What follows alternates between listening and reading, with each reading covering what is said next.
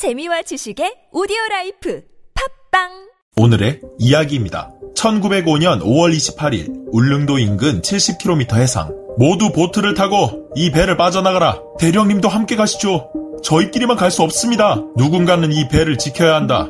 어서 이 배를 탈출해 저기 보이는 섬으로 이동하도록. 1904년 만주와 한국의 지배권을 두고 러시아와 일본은 전쟁을 벌이게 됩니다. 이른바 러일전쟁. 러시아는 전쟁을 치르기 위해 지노비 로제스트 벤스키 제독에게 50여 척의 대함대를 이끌고 러일전쟁의 격전지인 리순으로 향하라는 명령을 내리는데요. 발트해의 리바우항에서 출발한 이들은 29,000km라는 최장의 원정길에 오르게 됩니다. 하지만 이들은 원 목적지였던 리순이 일본에게 함락되면서 목적지를 블라디보스토크로 변경하게 되는데요. 러시아 함대의 목적지 변경은 훗날 2018년 한국을 떠들썩하게 만들 사건의 시작점이 됩니다. 1905년 5월 27일 대한해협. 러시아의 대함대는 일본 해군의 연합함대를 만나 큰 피해를 입게 됩니다. 이때의 치열한 전투 속에 살아남은 순양함 드미트리 돈스코이함. 인트로에서 언급한 레베데프 대령이 이 돈스코이함의 함장이었습니다. 레베데프 대령은 일본 함대를 피해 북으로 도주하지만 이내 일본 함정들의 추격으로 덜미를 잡히는데요. 일본 함대의 끊임없는 항복 권유에도 불구하고 11척의 일본 함정들에 맞서 싸워 항전을 합니다. 많은 일본 함대와 맞서 싸운 레베데프 대령은 부상을 입게 되고 결국 울릉도 저동 앞바다까지 밀리게 되는데요. 마지막을 직감한 레베데프 대령은 승조원들에게 보트로 하선할 것을 명령하고 5월 29일 돈스코이함과 함께 자침하게 됩니다. 이후 보트를 타고 돈스코이함을 탈출한 승조원들의 이야기는 울릉도의 역사가 기록된 울릉군지에 기록이 되어 있는데요. 보트를 타고 저동 앞바다를 통해 상륙한 러시아 승조원들. 기록에 따르면 생존 인원 770명이 저동 앞바다에 상륙하고 포로가 되었다라고 기록되어 있습니다. 얼떨결에 러시아인들을 맞이하게 된 울릉도 주민. 그러나 이날의 기록 외에 러시아인들을 직접적으로 도와준 어르신들의 이야기는 입에서 입으로 전달되면서 무성한 소문을 낳게 되는데요. 오징어선을 타고 러시아 부상군인들을 구조해주자 이들이 노란 거를 주었다.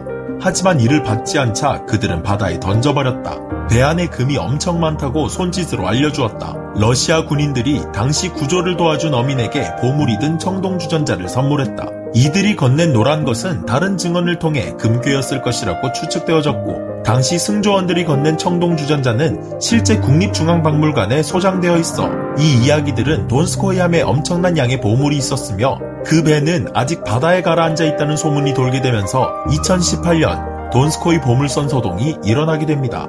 2018년 한국을 떠들썩하게 만든 보물선 소동은 과연 어떻게 일어나게 된 걸까요? 2018년 7월 신일그룹은 러일전쟁에서 침몰한 러시아의 돈스코이함을 발견했다고 주장합니다.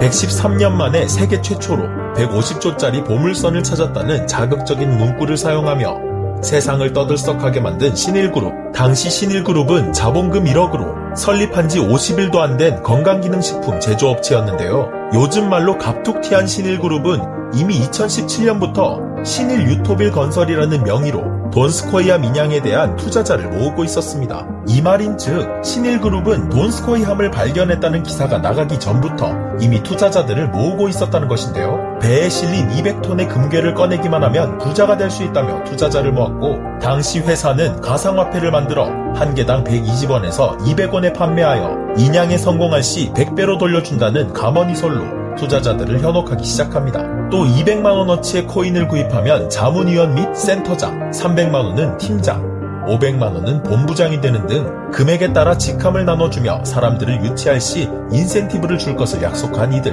전형적인 다단계 수법으로 투자하기 전 신일그룹에 대해 조금만 조사해본다면 의문점이 한두 가지가 아니었을 텐데, 당시 많은 사람들은 이들의 현혹에 빠져 코인을 사들이기 시작하는데요. 신일그룹이 투자자들에게서 모은 투자 금액은 자그마치 800억 원. 순식간에 투자자들의 희망이 되어버린 돈스코이함. 과연 이 돈스코이함엔 정말 수조원에 달하는 금괴가 들어있을까요?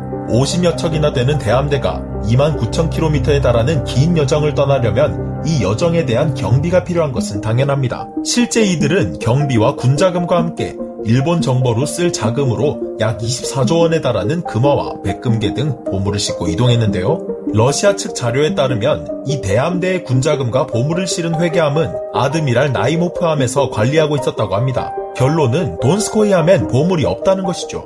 자료에 언급되어 있음에도 불구하고 돈스코이 함에 보물이 실려 있을 것이라는 주장이 끊임없이 제기되는 이유는 다음과 같습니다. 회계함인 나이모프함은 5월 28일 쓰시마 근해에서 침몰하고 마는데요.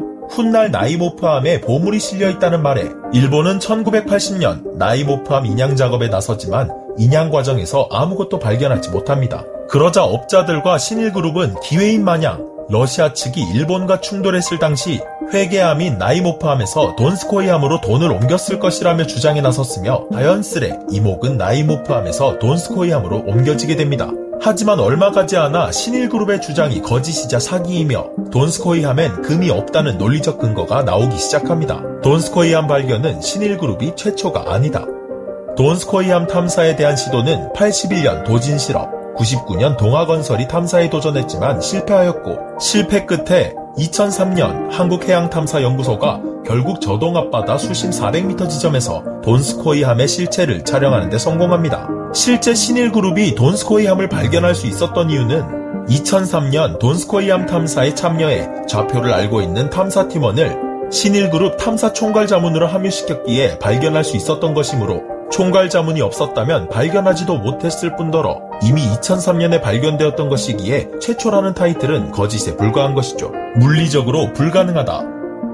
뉴욕타임즈는 당시 150조 원 어치의 금괴가 나오려면 돈스코이함에 14,000미터톤이 들어있어야 하는데 그 정도의 무게를 실을 수 없으며 러시아가 그 정도 양의 금을 가지고 있었다면 러시아 제국이 망했을 리 없을 것이라고 말하며 조롱하기도 했는데요.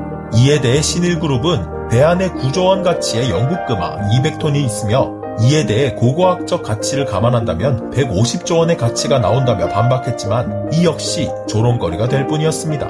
명분이 없다. 29,000km의 장거리 원정과 위험한 업무를 맡은 배에 막대한 보물을 실을 이유가 없다는 것입니다. 또한 애초에 러시아 제국 공식 문서에서조차 금을 실었다는 내용을 찾아볼 수 없을 뿐만 아니라 옮긴다 하더라도 위험 부담이 덜한 기차를 이용하는 것이 아닌 배를 이용할 리 없다는 것입니다. 그 외에도 자금을 가져왔다 할지라도 목적지에 거의 다다랐기에 가져온 비용들을 거의 다 소진했을 것이라는 추측 등 돈스코이함에 보물이 없다는 것에 대한 뒷받침 내용들은 수없이 쏟아져 나오면서 2018년 한국을 떠들썩하게 만들었던 보물선 소동은 결국 사기꾼들이 벌인 사기에 불과했습니다. 오늘의 이야기. 수백억 원의 투자 사기를 공모한 신일그룹 대표인 김 씨는 2021년 1심에 이어 2심에서도 징역 5년 실형을 선고받았는데요. 재판부는 피고인은 공범 혐의를 부인하나 다른 지사장들을 관리하고 판매를 독려하는 등 회사 전체 가상화폐 업무를 관리했으며 사기 범행에 적극적으로 이바지한 사실이 인정된다며 실형 선고에 대한 이유를 밝혔습니다. 황당한 해프닝이라 하기에는 그 피해 규모가 상당한 희대의 사기극. 요즘은 노동을 통해 버는 돈이 수입의 전부가 아닌 세상인 만큼 우리는 수익을 창출하는 방법이 매우 다양해진 시대에 살고 있습니다. 다양해진 방법만큼이나 더욱 다양해진 사기의 수법, 달콤한 말들엔 그에 상응하는 독이 존재하는 법입니다. 오늘의 이야기 마치겠습니다.